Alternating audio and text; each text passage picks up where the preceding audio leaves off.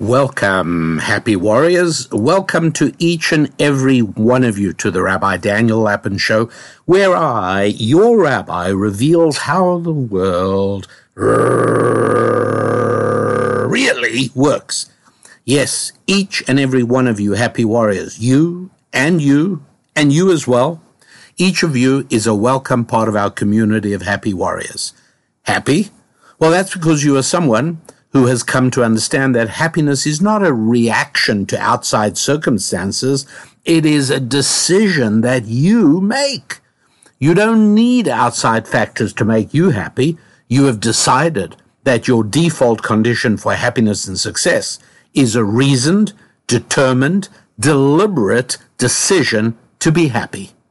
And you're also a warrior because you understand that joyful success in life comes from struggling against the natural resistance that in the nature of the world tends to obstruct and resist every step you make in the direction of self-improvement. I call it spiritual gravity. You try to get airborne and it tries to keep you earthbound in every effort you make to improve any one or all of your five F's your faith, your finances, your family, your friendships, and your physical fitness, it throws up obstacles and temptations. But as a happy warrior, you know that every single victory you win, no matter how small, brings other victories in its wake. And so that's why we are not just warriors and not just happy-go-luckiers, but we are happy warriors.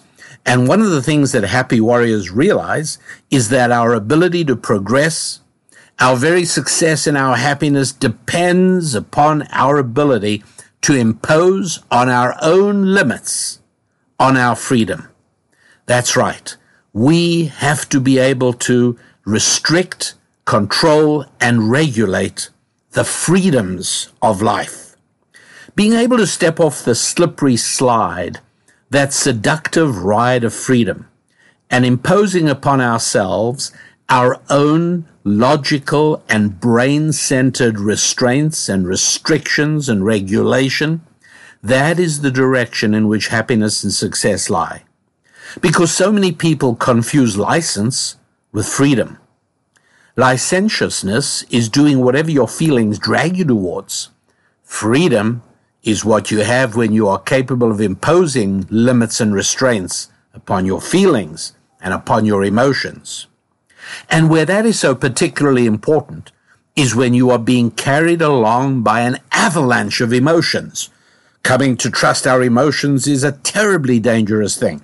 And a happy warrior realizes that emotions are wonderful.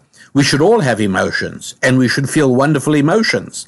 We should feel emotions like love and appreciation and gratitude. We should not indulge in emotions like anger and jealousy. Emotions are real, but we don't regulate our lives on the basis of our emotions or our feelings. No! We impose limits and restraints and controls and restrictions rather than just acting on our emotions and doing whatever we feel like. But even more importantly for today's show, is learning that as bad a mistake as it is to act on our emotions, it is seven orders of magnitude more dangerous to think according to our emotions. The dreadful peril is thinking that one is being rational when in reality one's entire line of thinking is being driven by emotions. Please, for your own good, believe this to be true. But if you doubt this, just think about the decisions you've made in your own life while in the grip of emotions like anger, love, desire. Remember the time you decided to spend a lot of money on something you barely ever use? Remember the person with whom you formed an alliance that you later wish you'd never met? Remember the time you let fly at someone and said things you wish you'd never said? Look, that has happened to all of us. Any of us who have lived more than two decades have those regrets. And so th- the thing that I always like trying to help you know is to know when your thinking is being shaped by your heart and not your head. I'm going to help you learn to avoid allowing your emotions to cloud your thinking. Most importantly, I always want to help you identify when it is happening because it is so easy for it to happen. It is so easy for emotions of your heart to overwhelm the rational thoughts of your brain and for you to become blissfully and often tragically unaware of the danger. These are things that all of us have to understand and all of us really need to know. I, uh, I, I, think of the formulation, you know, my daughters often use the phrase, it's not okay. And so, with thanks to uh, Tamara Sasson and to uh, Caitlin Johnstone, let me give you some examples of things that it's not okay for a grown adult in 2022 or any time to be thinking because thinking these things means you're in the group of emotions. Okay, it's not okay to be a grown adult without reflecting on the possibility that maybe, just maybe, things are not quite as they seem. Right? It's not okay to be a grown, happy warrior and believe that serious military conflicts consist always of, oh, it's the good guys fighting the bad guys, as if it's like a children's television cartoon show. It is not okay to be a happy warrior and to believe that Russia is behaving aggressively for no other reason than because Mr. Vladimir Putin is evil or he's mad or he hates freedom.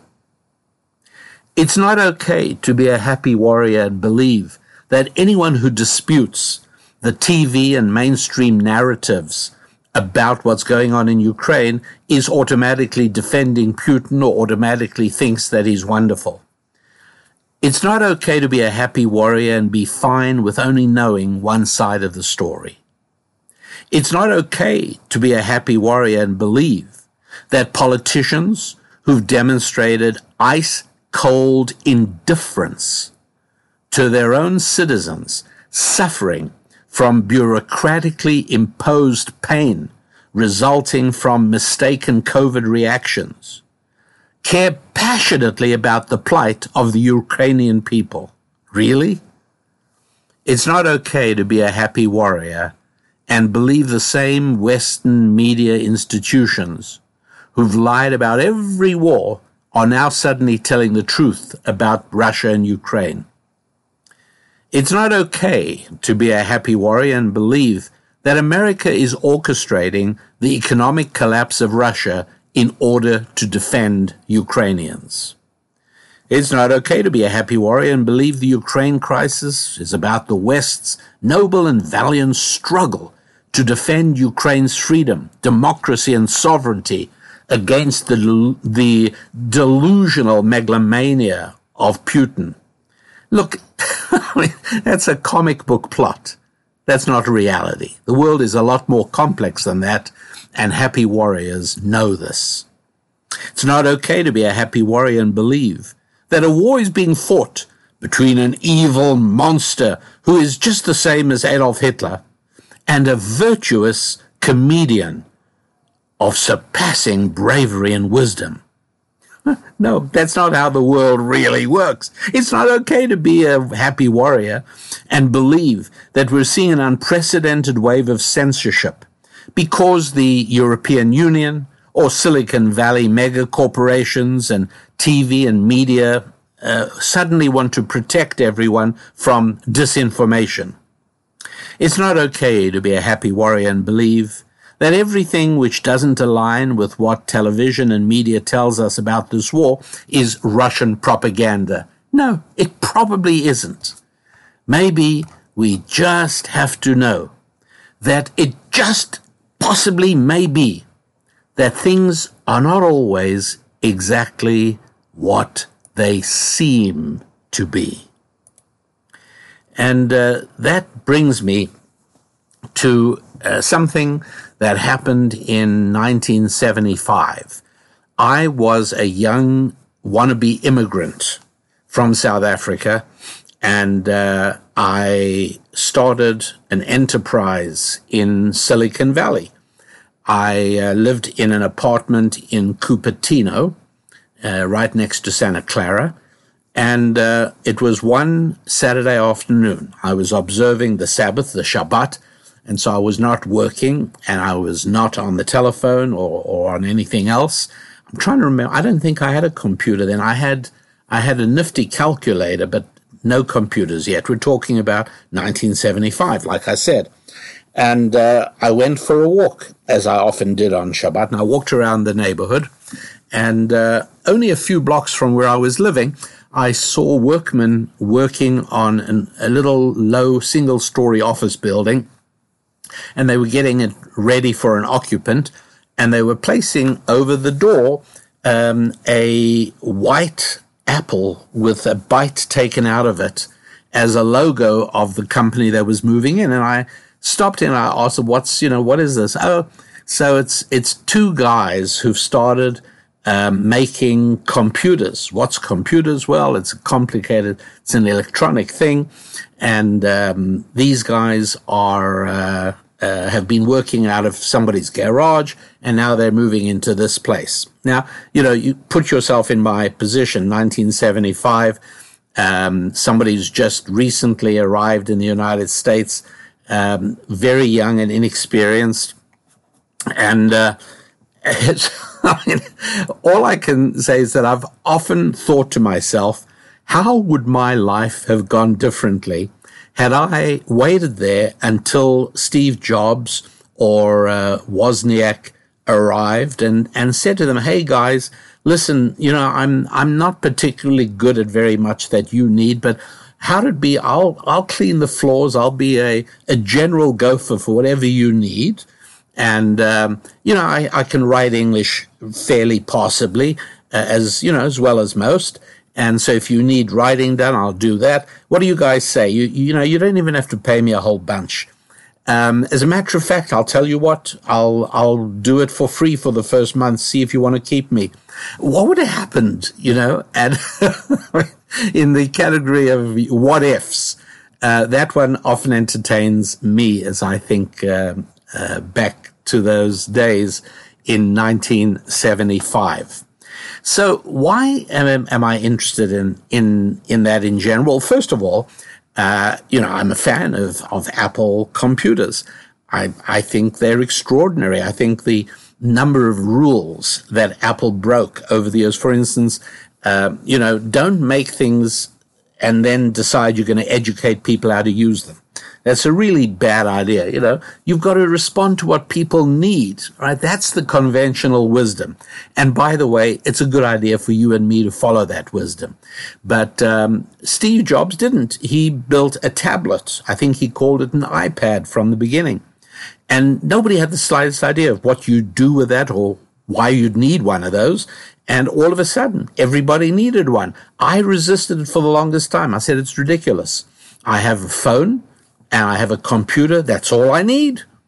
And then um, I was doing a program in Southern California for a television ministry of Benny Hinn. It was a very interesting uh, afternoon I spent at his TV studios. And at the end of it, uh, there was a public uh, time. The evening, they let members of the public in to watch the the uh, taping of the uh, the evening program. There must have been a few hundred people. It was all all very very interesting. I can tell you that. But um, as thanks to me for being there and and taping stuff with him, he gave me an iPad, and I came home and I said to Susan Lapin, um, "You can have this." I have. I'm, I, will be honest with you. I have no idea what anyone needs it for, but um, it's you know it's a fairly expensive device. So you know, see if you want it. She opened it beautifully packaged. I mean, the thing was beguiling, just the way it was packaged. And we, we took it out.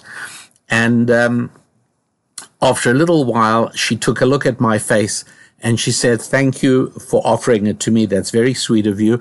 But this is for you, and I think you're going to enjoy it. well, I've uh, I've not been without a uh, a tablet since then. Sometimes Samsung, sometimes Apple, but I've not been without a tablet since then. So um, uh, it's um, breaking the rules, not for everybody. Some people get away with it.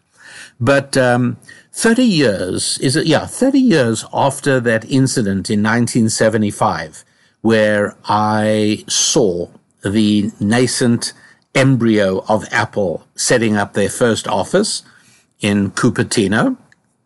Uh, 30 years later, it's 2005. Apple is well and truly a, a giant, successful corporation shaping the world. And um, Steve Jobs um, has not much longer to live, unfortunately. And he's giving a commencement speech at um, at Stanford University in Silicon Valley, and um, he, uh, you know, it's an interesting speech. And you, by the way, you can do what I did, which is you can bring it up on, on YouTube, or you can you can read a, a transcript script of it. You know, whatever whatever you feel like. And uh, there is a certain phrase, there's a certain section of the speech about halfway through, and this is what you hear. You'll pardon me, the quality is not very good here. You've got to find what you love. And that is as true for work as it is for your lovers. Your work is going to fill a large part of your life. And the only way to be truly satisfied is to do what you believe is great work. And the only way to do great work is to love what you do.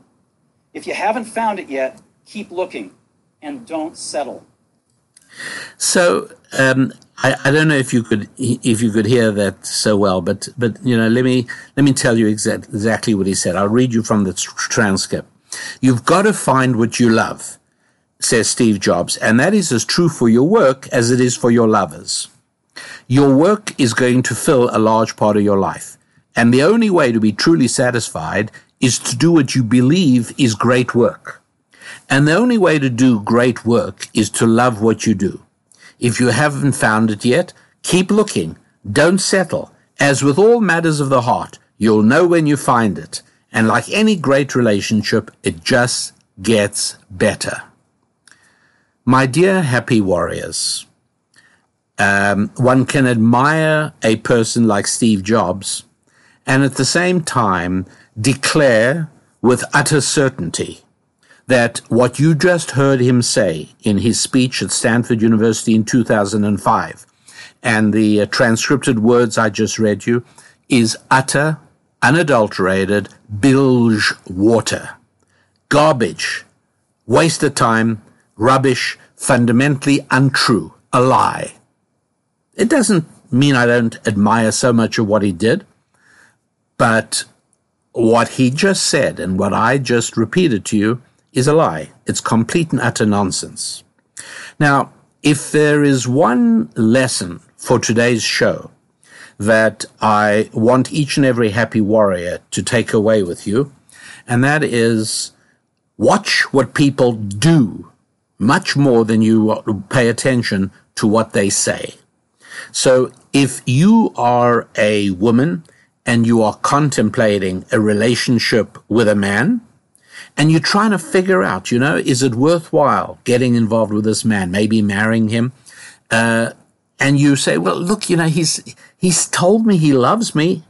And uh, he's told me he, how much he likes my family, and he's told me how eager he is to find a good job and build a good career. My answer to you, as it has been to, oh, uh, I'm going to say, um, how many young women? Probably in the hundreds, not in the tens or scores, but probably in the hundreds. Not as many as a thousand, but certainly several hundred young women. Please, please pay very little attention to what he said. Pay a great deal of attention to what he does. Take a look. Track record with a man really counts. Look and see what he's done uh, you're deciding to vote for a politician. You know, a, a governor, a senator, a congressman, local councilman, state representative, whatever it, president, whatever it is. Please, please, you're a happy warrior. You know already that you should completely disregard whatever that politician he or she said. he or she is trying to get elected. Totally disregard anything they said. Watch the track record. Watch the track record. You know, uh, back in 2008, um, I could tell you what certain politicians said about illegal immigration. Would you like to know what they said? Yeah, I think you probably would. It helps to make this point. Uh, it was uh, actually 2005. Then Senator Barack Obama, long before he became president in 2008, uh, 2005, three years earlier, here are his words. We simply cannot allow people to pour into the United States undetected, undocumented, unchecked, and circumventing the line of people who are waiting patiently, diligently, and lawfully to become immigrants in this country. Um, in 2009, Democratic Senator Chuck Schumer, a huge problem for this country, by the way, but Democratic Senator Chuck Schumer in 2009 said the following Illegal immigration is wrong, plain and simple. People who enter the United States without permission are illegal aliens, and illegal aliens should not be treated the same as people who enter the U.S. legally. um, how about a guy called Senator Joe Biden? Right, later to become president of the United States. In 2006, uh, two years before he became vice president to Barack Obama, he said the following Let me tell you something, folks. People are driving across that border with tons, tons, hear me, tons of everything from byproducts, from methamphetamine to cocaine to heroin, and it's all coming up through corrupt Mexico. So if you would listen to the words of Barack Obama and Charles Schumer and Joe Biden, you would conclude that these are men who would stop at little in order to secure America's southern border. And yet by now you know that Barack Obama, Joe Biden, and Chuck Schumer have done everything possible. And in some cases, that constitutes an enormous amount to basically render the border between the United States and Mexico non existent with um, millions, millions pouring in. And uh, in only the short space of time since the beginning of 2022 until the time I uh, tape this show in mid March, uh, huge numbers, right? Well over a million in just a short space of time. Uh, into the United States through the southern border. No controls, no COVID testing, no masks, uh, no nothing. So uh, please pay attention mostly to what politicians do rather than to what they say. Pay attention to what men do rather than what they say. Now, um, the, you know, why do I speak about men and politicians uh, and all politicians of any gender? But when it comes to marriage, um, it's it, it, can make a difference uh, to for a man to to hear very carefully what a woman says.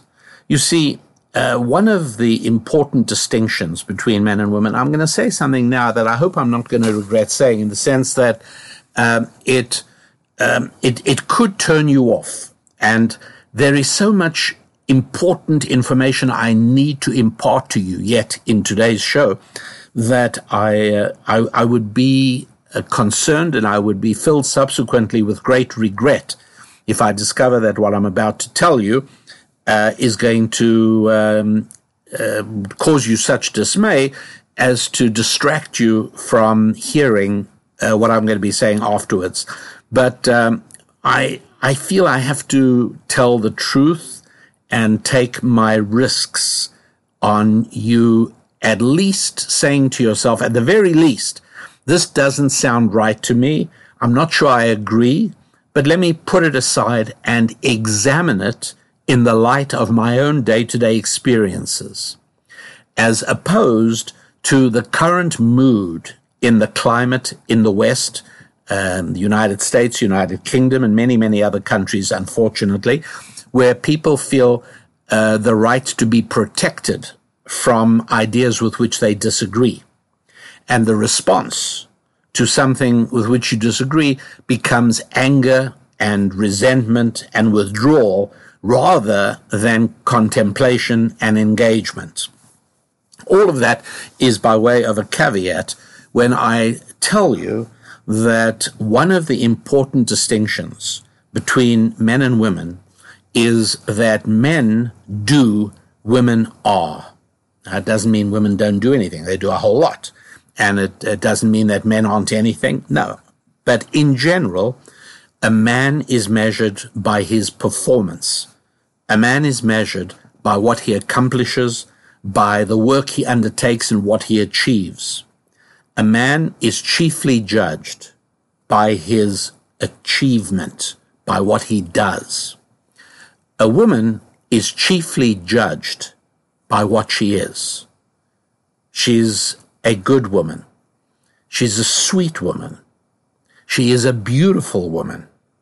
She is a, an inspiring woman.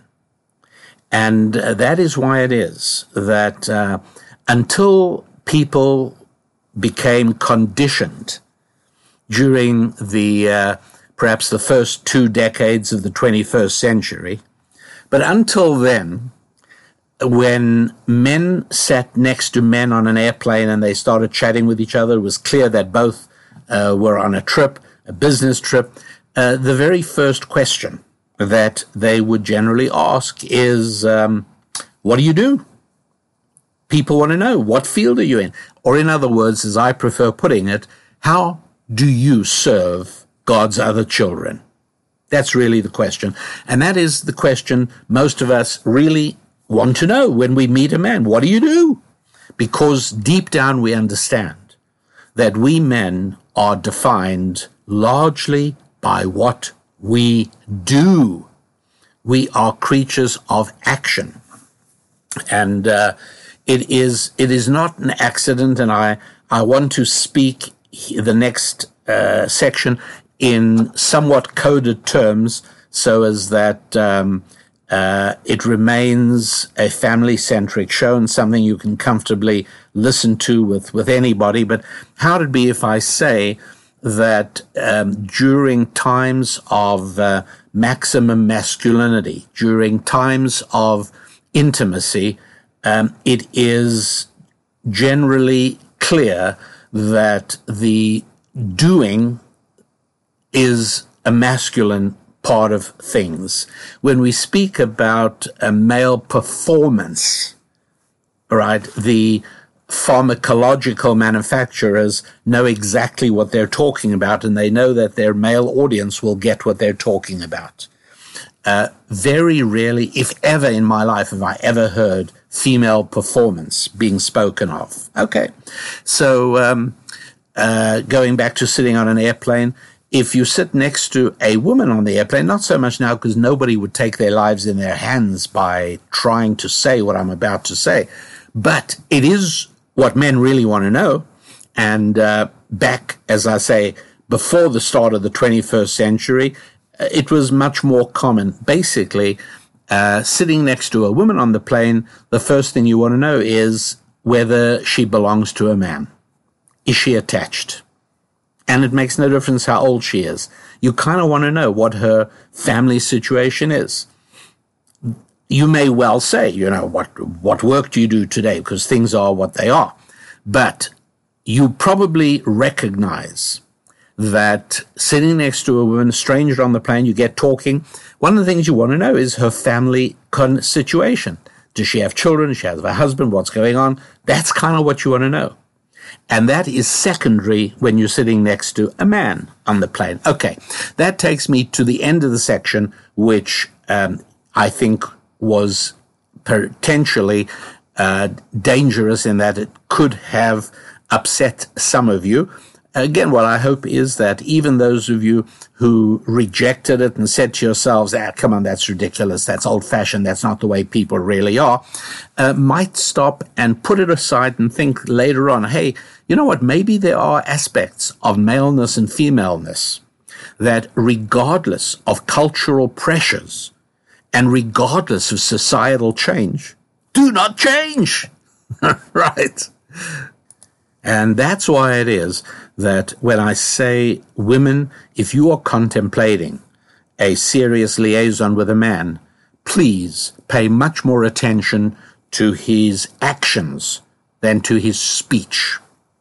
But uh, that's not necessarily uh, what the same advice I would give to a man contemplating marriage and he, he's getting to know this woman and uh, he remembers at the back of his mind words from his rabbi, something to the effect that pay much more attention to what she's done than to what she says. No, uh, that's that's not correct, because I would strongly discourage a young woman from marrying a young man of 25 or 26 who um, has not really got any achievements to his life, to his name. I would really discourage that. But I could think of many, many wonderful marriages that begin with a, you know, shall we say, a 25 year old guy who's done something with his life already, uh, marrying a young woman who um, has, you know, she she finished high school and she uh, moved in with an elderly aunt who needed some help around the house for a year, and then after that she taught kindergarten for two years, and he marries her because she's a wonderful, she's beautiful, um, she is uh, nurturing and feminine. That's the word. She is feminine, and um, and that's really really necessary. So yeah, these are, are differences between men and women. I hope I have not antagonized you. Please tell me I haven't antagonized you. Here's one of the best ways to tell me I haven't antagonized you, and that is join our membership of Happy Warriors. Become one of us. Be part of our community because communities grow in usefulness as they grow in size. Like any network, right?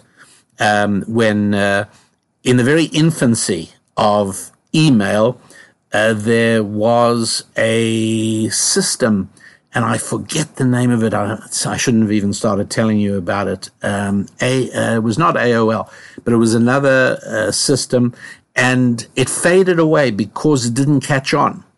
Uh, it, it's a, it, some early adopters. I actually used to communicate with William F. Buckley on that uh, on that particular network I'm talking about. It, the name I forget for the moment. It's not that important. Um, but um, it is uh, it, it, faded away because the size of the network didn't grow. So um, hop along to wehappywarriors.com. All right, that's our special website for Happy Warriors. The website is www.wehappywarriors.com. And right there, you will find the opportunity for uh, joining us, becoming a member, and being able to connect with us. Uh, you will get to hear the Lapin Lens that uh, we broadcast and make available to members uh, three or four times a week and you'll be able to comment and communicate with others about the podcast you are now currently listening. There's this Rabbi Daniel Lapin Show episode, and uh, and that way um, you can let me know that no, it's fine. We happy warriors can handle it when you tell us truths that are painful and that provoke profound cognitive dissonance in our souls, but you carry right on because we are happy warriors and we can take it. We can handle it. We are big enough to be able to do that. And by the way, today this requires considerable bigness of spirit to be able to hear something that goes against your emotions. See, that's what I was talking about in the introduction, the preamble to the show. Uh, I was saying that we are all trained today, accustomed to react emotionally. And if we hear something that we feel is wrong, our immediate response is, that's offensive. I don't agree with that. Hey, take it easy. Think about it. You know, and, and I, I, I encourage you to do this all the time. I mean, not with everybody. If you're listening to a complete fool, then you don't necessarily have to waste brain storage on keeping in mind something he said and then exploring it and analyzing it. No, you don't have to do that. On the, you shouldn't really be wasting time listening to him in the first place. But if you give any credence whatsoever to value on the part of the speaker, and he says things with which you don't agree, give it a little bit of thought. And by the way, business professionals usually have this down because to succeed in business, you have to know how the world really works. And one of the ways the work world really works is that when you ask a professional uh, for advice, you might speak to an accountant, you might be speaking to a marketing expert, you might be speaking to a legal expert. The person may well say something which goes against every one of your instincts. Well, why are you wasting money consulting him if you don't think he knows something you don't? Why would you waste your time, let alone your money? And so business people usually are already uh, self trained to hear things they don't want to hear, to be able to listen to something that rubs them the wrong way, irritates them, upsets them, uh, causes them emotional turmoil. yeah, we business professionals are accustomed to that. And it doesn't mean we automatically accept it at the end of the at the end of the day. We don't, but we are able to listen and analyze. We have not succumbed to today's university campus uh, methodology, which is to instantly erupt in an indignant outburst of rejection as soon as your ears pick up anything with which your heart and your emotions disagree. So uh, back to uh, a man who many of whose achievements I admire, and many of them, many of the things he said I don't. But uh, but remember this basic rule, and happy warriors understand this point I'm about to make, which is that human beings are not like balance sheets of your finances. Right in um, in a balance sheet, if I've got uh, seventy five dollars and I owe $100, then the net result is negative 25. Um, my liabilities are $25. I, I you know, it's, it's a debt.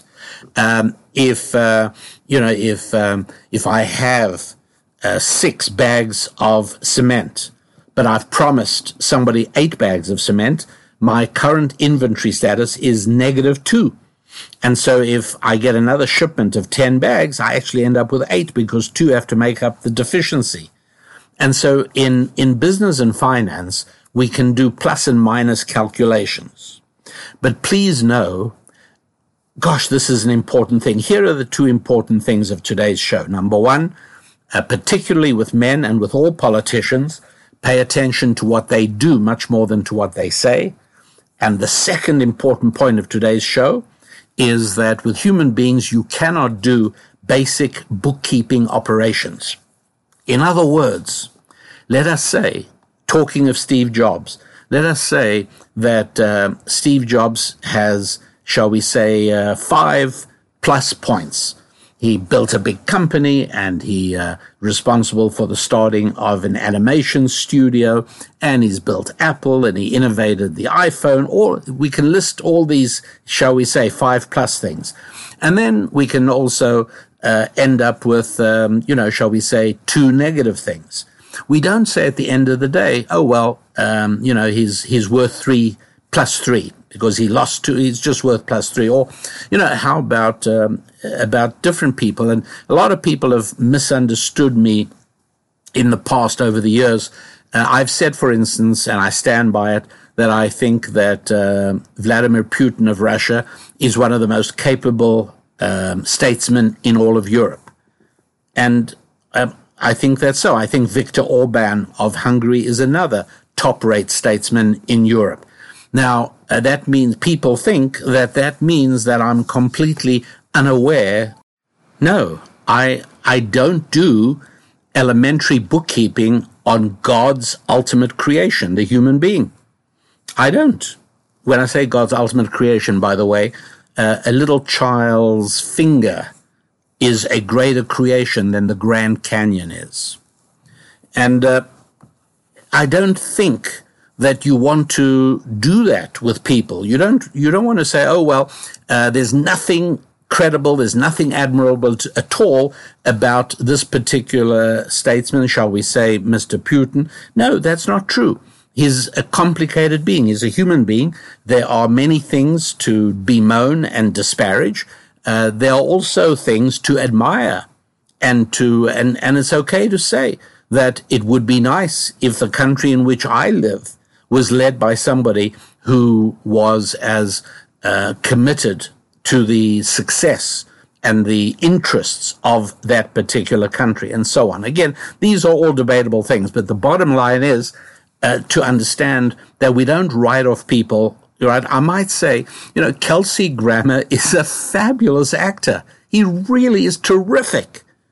That in no way suggests that I would like my son to study Kelsey Grammer's life philosophy and to model his own life in the same way. Now, I actually know nothing about the man's life philosophy, but my point is that uh, that you cannot say to a set of accounting books, um, well, I got to say, you know, he he really produced some terrific revenue this year. Yeah, I know, but he also ran incredibly expenses, and he ended up in the red. He ends up in the negative. Well, yeah, but look at what the great. No, it doesn't work that way in business, you do add up the pluses, add up the negatives, work them out, and you end up with a bottom line. And it's a very significant bottom line. It means something, whether it's in the black or it's in the red. With human beings, we don't do that at all. And we say, yes, uh, there are things about this person that are admirable and good and wonderful. There are also things about him that are despicable and uh, and and negative things that are, are, certainly things that need to be um, discouraged or criticized. So, uh, so it is with Steve Jobs. There's a great deal that is admirable, but that doesn't mean that he becomes my hero. I've pointed out to you that in the Lord's language, in Hebrew, there is no word for hero. There's nobody in the whole uh, five books of Moses or in the whole of the Hebrew uh, scripture that is described as, as my hero. There is nobody we're supposed to emulate because everyone has characteristics that are admirable and, and should be emulated. And people also have uh, bad negative characteristics that should be discouraged. And you've got to be a discriminating person in order to be able to identify that, right? Uh, it's, it's a mistake to say that people are, are like uh, accounting books. So, you know, you do a calculator. Okay, you know, uh, Mr. Putin did this, he did that. Well, the net result is a horrible, evil, demented, despicable human being. Okay, I mean that's that is childish. That's people who think the real world operates like Saturday morning children's television cartoons. Right? Not not how it works. But uh, Steve Jobs, uh, fascinating person, a person who will be remembered in history without question, who died much too young, unfortunately. And I always remembered that encounter I had, not with Steve Jobs, whom I never met, but with his, with his early office. I, I, I sometimes regret not having stuck around at least to at least meet him and uh, Mr. Wozniak, who I think and suspect is vastly underrated as a, a force in the formation of the Apple enterprise. But, um, uh, at any rate, I, I remembered that day. I still remember that day in 1975 very well. So naturally, when he spoke in Stanford 30 years later exactly in 2005, I was intrigued, very intrigued uh, by his words and very much caught by the language he used. You've got to find what you love, right? This is words to people who graduate in college. They're starting their career. You got to find what you love, said Steve Jobs. And that's as true for your work as it is for your lovers. I'll come back to that. Your work, said Steve Jobs, is going to fill a large part of your life. And the only way to be truly satisfied is to do what you believe is great work. And the only way to do great work is to love what you do. If you haven't found it yet, keep looking. Don't settle. As with all matters of the heart, you'll know when you find it. And like any great relationship, it just gets better and better as the years roll on. Uh, lie after lie after lie. I'm not saying, I'm not saying he delivered. I know he believed it when he said it. But remember what I said? Pay attention to what people do, not to what people say. And so uh, I was always fascinated by the discrepancy between how Steve Jobs lived his own life and what he said at Stanford. Now, uh, again, I'm not taking cheap shots at him. Uh, there's not a one of us on this planet who, if we were to go through everything you said and everything you did, we'd find discrepancies. Yeah, of course, that's true for each and every one of us. But very few of us are as influential as Steve Jobs was and has been. So, um, with appreciation to, to Cal Newport, who brought it to my attention, um, it's actually quite easy to research the actual early life of Steve Jobs in 72, 73, 74. You know, what was Steve doing? And, and I think it's important to know that in the months leading up to the start of Apple, Jobs was a conflicted guy. He was seeking spiritual enlightenment with Zen, and he was dabbling in electronics only when it promised to earn him some quick cash. But the notion that Steve Jobs had a passion and a love for electronics or for business or for computers, it's simply not true. And it's important that we are aware of it. In other words, I'm drawing a distinction between what Steve Jobs said and what Steve Jobs did. And I'm saying we ought to be aware of what he did because it's more important than what he said. And, uh, and so in, in, that, in those early 70s, uh, St- Steve Jobs is a student at one of the most uh, liberal, extremely left wing colleges in the state of Oregon uh, called Reed College or Reed University. I don't exactly remember. But um, uh, Steve Jobs wasn't particularly interested in uh, in any of you know he was he didn't take business courses he didn't follow anything electronic. He studied uh, things like western history and he studied dance if you don't mind. Yeah dance. Can you believe dance is a university course? Well yeah in uh, in a liberal arts college. Yeah probably is. And he was also very interested in eastern mysticism zen and buddhism and so on. And um, anyway, he sort of uh, he hung out at what was a big thing in California in those days, and that is the Hare Krishna movement. Um, you must remind me to tell you my story of my encounter with one of the uh, top leadership of the Hare Krishna uh, movement of Indian spirituality, and. Um, uh, but at any rate, uh, Steve Jobs was involved, like many people were, with the Hare Krishna temple. And uh, then he got himself a night shift job at Atari. Atari is a very early um, sort of, I mean, let's call it a computer company. But at this period in the early 70s, it was it was really the the very beginning of everything. So Atari is, uh, I think it was in San Jose at the time, and um, Steve Jobs was working there, but he was also hanging out at a commune north of San Francisco and um, and he even quit Atari in order to go to India for one of those spiritual journeys. You remember the Beatles earlier had done the same. People did that. People went to India to find their spiritual essence. So his job at a, at a very early computer company was not enough to keep his attention, right? Because he, uh, at this point, is busy following his heart, right? His he's doing what he loves, which is hanging out in the Hare Krishna temple or going to India to follow up on spirituality.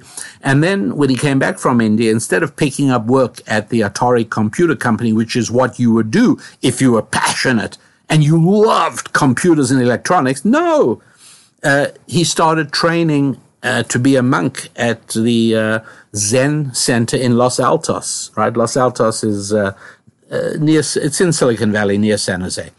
And um, that is, uh, you know, that's, that's what happened. Um, Steve Wozniak was designing a, a certain kind of, a very early version of a terminal, a computer terminal.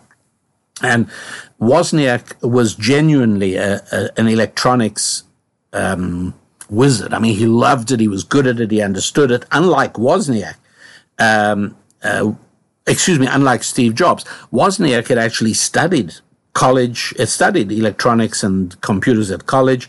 Uh, but Wozniak hated the business side of things. So he got hold of Jobs, his, his longtime friend, uh, to handle the details of the programming and, and, and design work Wozniak was doing for a very early terminal. I forget the name of the company he was going to do it for. It doesn't matter. But, um, uh, Jobs is taking care of the business side. Wozniak is doing the design of this thing, a, a, a, computer terminal, very early version of that. And um, uh, Jobs walked out to spend more time at the commune. And um, and when when he'd f- spent a few months at the commune, he went back and his work with Wozniak he'd been terminated. He was he was replaced. So uh, you, you got to see that um, that that Jobs leading up to the the founding of Apple don't think that he followed his own advice, right? That uh, that's not what happened, and um, and and the the arrival at at Apple and the story of Apple founding. Let's put it this way: if Steve Jobs had taken his own advice and decided to only pursue work that he loved, he would probably have lived many years, or whatever, however many years he had, as one of the Los Altos Zen Center's most popular teachers and preachers. Because that's what he loved doing. That was, and so if we follow, if he'd followed his advice, that's where he would be. But he didn't follow his own advice. Apple Computer was not born out of Steve Jobs' passion for computers and electronics. Wasn't that at all. To be honest, it was a lucky break. It was a, a, little scheme that unexpectedly took off. And so we got to know that for Steve Jobs himself, his own advice of follow your passion was actually not very useful advice at all. so again, let's see what people do, not what they say. And what Steve Jobs did was to throw himself into Apple with incredible devotion and dedication, building up his passion for it. Let me make that clear. His work at Apple in the early years was not because he felt passion for electronics. He didn't. He felt passion for Eastern mysticism. But he threw himself into it it was work he felt needed to be done, and he found out he was good at it, and he did it. But um, the passion grew out of that. You understand? He did not build Apple because he was passionate about computers and design. He became passionate about Apple and about computers and about design because he had invested so much of himself in this fledgling enterprise. That's the really important thing. And so, um, as I say, I'm I'm recording this uh, in um, in uh, March 2022, but it doesn't matter. Uh, it's just that on my mind at the moment is the thought that in a couple of months, students are going to be graduating. Young people are going to be thinking what they're going to do with their lives. Maybe you're not a young person. Maybe you've decided that you've been wasting your time and talents up till now and you want to do something different. And you hear about Steve Jobs' 2005 speech at Stanford and you say, well, I've got to really sit down and figure what I'm passionate about. I've got to sit down and figure what I truly, truly love, right? And I'm going to tell you that no, you're a happy warrior. That's not what you do. What you do is you do the work you should be doing, and then you learn to love it. Steve Jobs, in his speech at Stanford, you may remember I said I'd come back to it, he used these words You got to find what you love. And that is as true for your work as it is for your lovers. Okay, uh, wrong. Okay, you don't go seeking. If you're a man, you don't go seeking till you find the woman you fall in love with, or you. No, that's not how it works. You choose the right woman. I mean, obviously there's got to be attraction, but you choose the right woman and then you come to love her.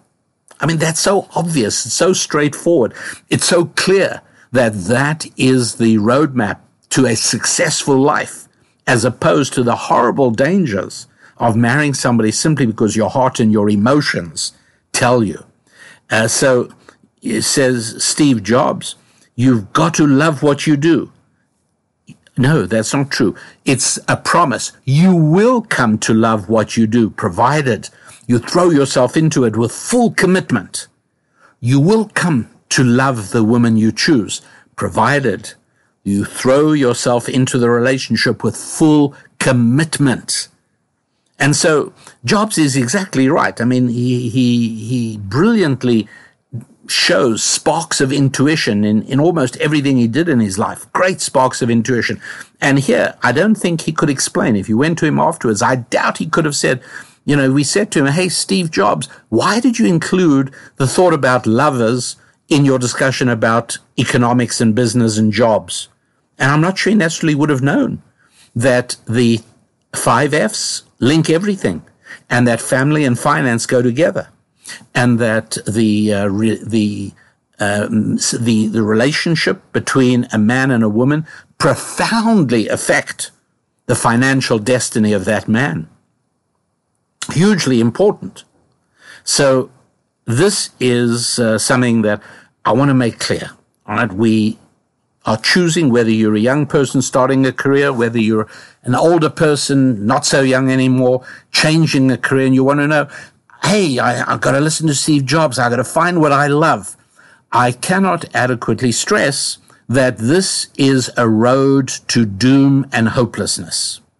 Um, you know, to, to put it bluntly, um, nobody really cares about what you love. And, uh, you know, you can love all kinds of different things. Now, if you happen to have an absolutely innate, real, tangible talent for something specific, it's important to bear that in mind uh, and take that into account. But for most of us, we could have done a lot of different things. A lot of different things. could I have been happy as a plumber? Absolutely. Really, yes. Because if I would have thrown myself into it, and uh, built up a plumbing company, then it would have left me leisure time to engage in the Bible study that's so important to me. It would have been a part of my life all along. But um, yes, I could have done a lot of different things, and that's true for all of us. And uh, what happens at the end of the day is a function of the commitment we launch ourselves into something with. That's that's the really key thing that's going on here. So how do you choose what you should do? It's very simple. And sometimes you need to work together with somebody, a friend, a trusted friend or advisor, uh, who can be honest and will be willing to tell you things you do not want to hear. And of course, you already know as a happy warrior that you are capable of hearing things you don't like emotionally. But you need to sit down with somebody, ideally, and you need to evaluate what would be the most useful thing I could do for the majority of people.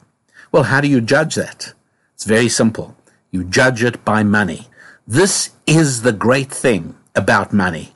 And I can't tell you how often um, I find in comments to uh, to the podcast or to one of my lectures uh, how many times somebody pops up and says, you know, I, I don't like money. I want to think that I am driven by higher things than just money. I get this an awful lot of times. And uh, as a matter of fact, there, funnily enough, I did a uh, an interview with a podcast called Kosher Money on YouTube of all places, and uh, and it's had about nearly half a million views. I mean, it's it really went crazy. Um, and on, on the Kosher Money podcast, I'm, I'm talking about some of the things I'm discussing here. I'm talking about the fact that money is a fantastically untainted and neutral indicator of value. Right? It, there's nobody's emotions involved, uh, whether they like you or they don't like you, the color of your skin, your gen, nothing matters. Money is a beautiful way of evaluating the value of whatever it is you're delivering. It's simple. And so you need to sit down, ideally with somebody truthful, and you've got to figure out what is the best value you can deliver. Let me give you an example. You might say to yourself, look, I have the capacity. Uh, I'm just really good with my hands. I love uh, working with people. Let's say you get it into your head that you could be, you could deliver value as a dentist. And you say, well, you know, how do I get to be a dentist? Well, I've got to go to dental school. And to do that, I need money. Okay, fine. Maybe I can borrow money, get a student loan. Well, all right. If you were sitting and talking to me, I would continue this conversation because I would say to you, you know, at the present time, at the time I'm recording this, let's assume you're listening at the present time as well. The inflation level is very high. I am very persuaded that the inflation level in the United States of America is significantly higher than the official figures granted by the administration. And under those sad circumstances, when a country is suffering crippling levels of inflation, what it means is that it's a bad time to own money because your little pile of money and you've been storing it up in a bank account or you've been keeping it in dollars under your mattress and uh, you've got this little pile of money and the terrible thing is that with 7, 8, 9, 10% inflation, every single week that pile of money is worth less. It's like, it's like termites eating away at it. And so it's, it's a bad time to own money. You've got to figure out a way to get a hedge against inflation. You've got to do that. But conversely, in the same way as it's a bad time to own money, inflation is actually a very good time to owe money, not own, not O-W-N, but O-W-E, owe money. Why? Now, again, uh, please don't automatically take this as your rabbi advising you to run out and borrow money. It's not so simple. Depends what for, depends on the terms, it depends what the plan is, the use of the proceeds.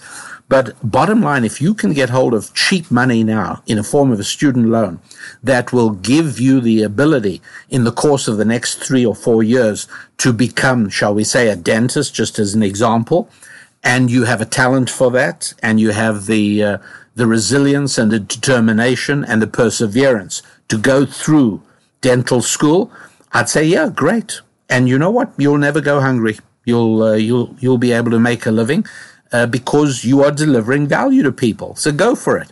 Uh, if on the other hand, you know, you might say, look, I, I, I have no capacity to become, I'm not academic, I can't do that um, you know, I might say, great. Uh, are you good at working outdoors with your hands? So there are ways that you can deliver real value, things that women would not be willing to do. Don't compete with women. Do not become a nurse. Do not become an elementary school. Well, elementary school teacher these days comes with such benefits and such advantages. I, I think I'd rethink that. But, um, you know, become uh, a welding specialist, become a rigger. There are so many fields that and, and again, you can make very good money. Well, are you telling me I should choose my career just on the basis of money? Right. Exactly. You got it. Precisely. Because that is the genius and the brilliance and the wonder of an economic system. It is built on people becoming obsessively preoccupied with the needs of other people. That's what this is all about designed by God Himself. And so, correctly, your best way to figure out where you fit in into this vast tapestry of economic genius is you've got to find where you can deliver the most value. How do you do that? Well, it's simple. Where can you make the most money? And so, uh, why did I mention the uh, podcast I did on kosher money? Great title, by the way. Uh, because there were so many comments, like there was more than 700 comments in, in the first few weeks. Um, many, I wouldn't say many, a lot of the comments, there was a conspicuous number of comments. And I, I, I looked at them, I don't know, maybe 10 or 15, uh, which were from people who um, were offended. uh, they couldn't handle my speaking positively about money uh, because they know money is bad and it's more important to be dedicated to compassion or to people or to things that really matter or to the world or to what, but not money. So, so much successful and evil propaganda has indoctrinated people against money that for many people, it is truly painful. It provokes cognitive dissonance when they hear me say, find out what you need to do in order to make the most money and go for it. Well, doesn't that make me very materialistic? Look, uh, try and break away from the contemporary tendency to label people by names that actually don't mean it. Oh, he's a racist. He's a sexist. He's a this. He's a that. He's an Islamophobe. He's a homophobe. Uh, forget it. Uh, you know, if feel free to criticize people's actions, but don't give them labels that uh, there is no way for them to shed. Because once somebody has called you a name, it is very difficult to do anything about it. He's a wife beater. Okay, you're already indicted. End of story. So um, uh, be be sure that you are able to um, figure out, you know, what it is that bothers you about money, and that will help you overcome it, and realize that it is a very valid way of finding out how you can best serve God's other children. Don't seek to make money by doing the things you love because that means you're not focused on being preoccupied with the needs of your fellow human beings. That tells me you're preoccupied with your own needs, right? It's, it's not a, a good thing to do. Uh, you like fishing. Well, I've got to find a way of making money from going fishing. Maybe I can take people fishing. Maybe I can. Okay, you're competing with a lot of other people, and you're not particularly well qualified to teach people about fishing. You know, may, I don't know. Maybe you are. Maybe you can tie flies for trout fishing in mountain streams in Montana. That may work for you. It'll work for a small number of people. But um, no, no. Uh, funnily enough, I, I used to know back in South Africa a man who built one of the greatest seafood companies uh, in the entire world. And you could not find anybody who was less interested in fish innately. Now he is. Now he's passionate about his business. And um, I remember being present at a debate at my parents' home where a, an academic, a university professor, um, in in something to do with uh, sustainable fisheries and so on was arguing with this guy. And uh, this guy was just smiling and saying you know you're wrong about that. This is the reality because this guy owned several hundred ships engaged in fishing and he uh, he, he, he he exported fish around the world and eventually, in frustration, the university professor around my parents' table said to this gentleman, um, he said, You keep saying I'm wrong. What do you know about this? What are your qualifications? I have four degrees, two postgraduate degrees. And eventually, the fellow, when it's quietened down, the businessman said to the academic, um, My qualifications you ask about. My qualifications are that I made four and a half billion dollars in revenue from fish last year. How much did you make? That means something. There is a validity to that argument. He certainly didn't go into fishing because he loved it. An opportunity presented itself, and he was able to get a job helping out with the books. Right? He had done bookkeeping at high school. He was able to help out with the books of a small fishing enterprise owned by a Greek immigrant to South Africa. And things went on from there. Well, today he's passionate about the fishing industry, but that's because he's thrown himself into it. And this is the important thing. Um, we love that in which we're invested. I don't think I have to argue with you about the simple fact that in general, parents love children more than children love parents. There are a lot of ways that we can prove that. You think about it, you'll figure it out for yourself. And uh, the reason is very simple, and that is parents are much more invested in children than children are in parents.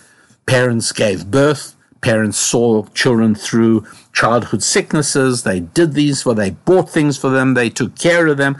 And all that investment in something affects your emotions. It makes you love it.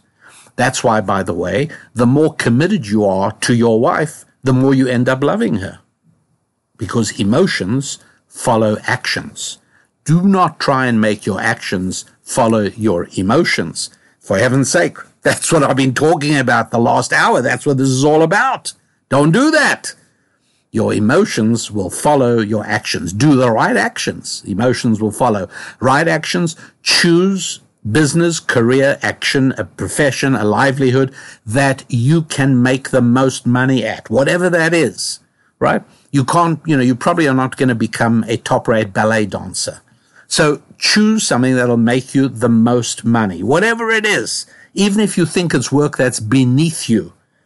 Right? I uh, I met somebody in Kansas City where I gave some lectures a few months ago, and I loved the fact I was going around the room and I asked people what they do, and he said, uh, "I'm in garbage. I I collect garbage." And I went to seek him out afterwards to speak to him. Well, yeah, you know, it turns out he's got a few dozen trucks and he owns some very remunerative routes in uh, Kansas City and in Lawrence, a neighboring town.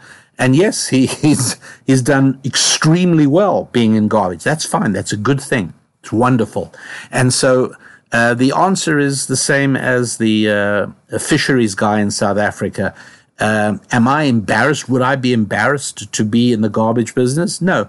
You know, not if it made me a great deal of money and allowed me thereby to give jobs to many other people and to take care of other people and time to be able to do the things that I also want to do. And so that is the measure. And uh, I cannot stress that enough. It requires a huge rethink for you. I, am sure it does because you've been so successfully indoctrinated, like all of us have, by the culture, to be hostile to money, to be hostile to money making, to regard the business professional as greedy, driven by greed, motivated by greed. It's not true at all. The most successful business professionals are driven and motivated by trying to make life better for other human beings. And the byproduct of that is large flow revenue into their bank accounts. That's wonderful. That proves that you did indeed serve other human beings. And so that is uh, the important thing that I want to mention and make clear to you all for today. That means that uh, we're coming to the end of the show. Until next week when we can be together again, I am your rabbi, assuring you that you must move onwards and upwards in your five F's. Try and move onwards and upwards with your finances and your family and your faith and your fitness and your friendships. Yes, I'm Rabbi Daniel Lapin. God bless.